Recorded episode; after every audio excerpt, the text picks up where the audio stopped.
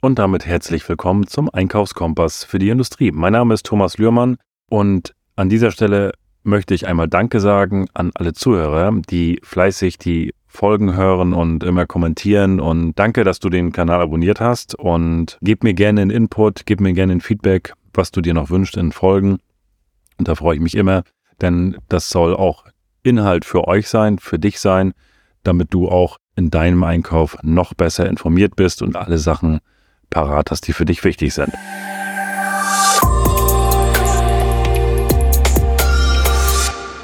Ja, und diese Folge, die hat sich ein Stück weit daraus ergeben, ich habe einen Artikel gelesen zum Thema Risikomanagement und irgendwie eine Woche vorher, zu, also einen Artikel zum Thema Insolvenzen. Und wir haben in 2022 auch wieder 3000 Insolvenzen in Deutschland gehabt, also Firmeninsolvenzen. Und das ist natürlich auch beängstigend. Und viele Firmen sind da jetzt auch schon wirklich und ähm, haben da wirklich auch ein Risikomanagement aufgebaut. Und, und diese Folge, da geht es um einfach mal kurz, knapp drei knackige Schritte zum Thema Risikomanagement und was kann ich im Einkauf da machen? Wie kann ich die identifizieren, bewerten und auch beherrschen? Der erste Schritt ist erstmal natürlich die Risiken zu identifizieren und zu bewerten. Ich kenne das aus dem Qualitätsmanagement, da gibt es eine, ja, eine Risiko- und Chancenbewertung.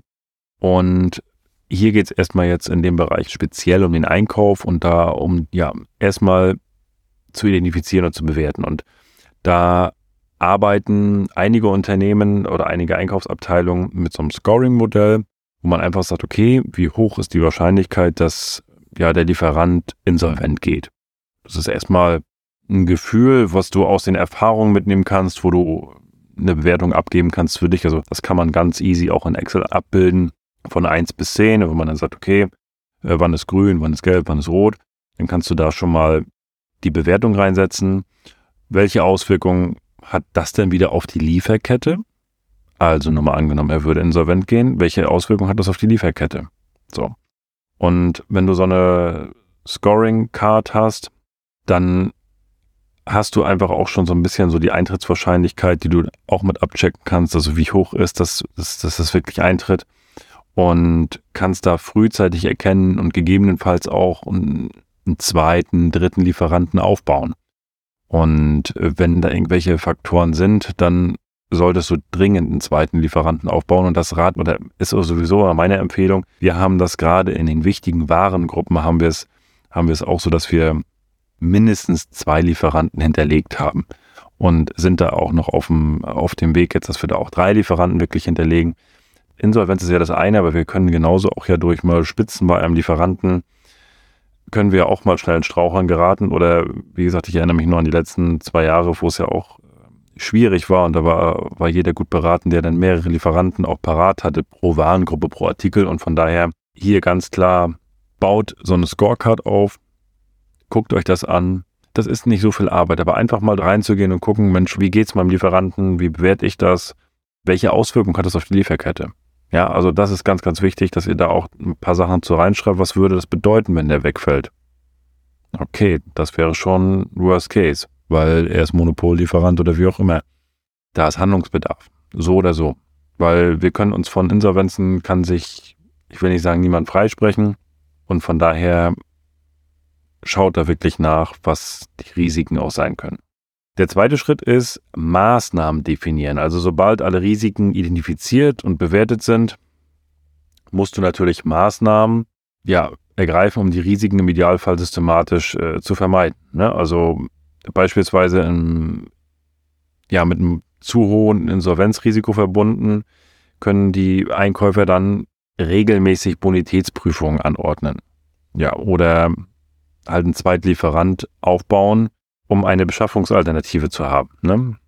Auch das funktioniert, das kannst du dann machen, dass du dann, wie gesagt, die Bonitätsprüfung in regelmäßigen Abständen einholst oder dir die vom Lieferanten sogar dann auch geben lässt, respektive ihn überwachst. Ähm, wir machen sowas mit der Kreditreform, da kannst du eine Kompaktauskunft oder eine Wirtschaftsauskunft, die mit, die ist dann, glaube ich, mit Überwachung die, äh, wo du dann benachrichtigt wirst, wenn sich die Werte ändern, egal was sich da auch ändert. Dann ändert sich ein Gesellschafter, ändert sich ein Geschäftsführer, ändern sich die Zahlen, kriegst du sofort eine Info.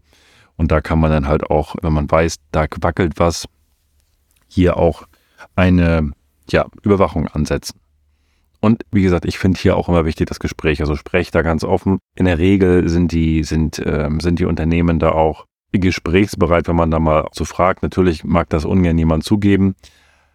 Aber wenn man einen guten Draht hat, auch da zu seinem, zu seinem Ansprechpartner im Vertrieb, dann kriegt man da auch schon was raus.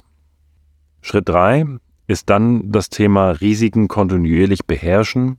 Also, wenn du alle Risiken für dich bewertet hast und äh, ja mit entsprechenden Maßnahmen versehen hast, dann ähm, geht es im dritten Schritt natürlich um ja darum, die Risiken kontinuierlich zu überwachen und bei Bedarf halt neu zu definieren.